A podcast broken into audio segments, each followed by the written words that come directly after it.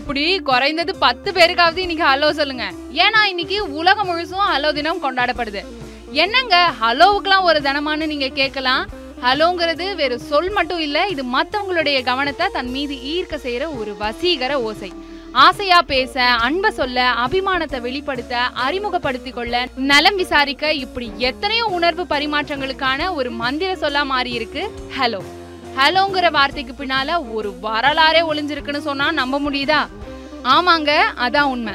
ஆயிரத்தி தொள்ளாயிரத்தி எழுபத்தி மூன்றாம் ஆண்டு எகிப்து மற்றும் இஸ்ரேல் நாடுகள் தங்களுக்கு இடையே நடைபெற்று வந்த போரை முடிவுக்கு கொண்டு வந்தாங்க.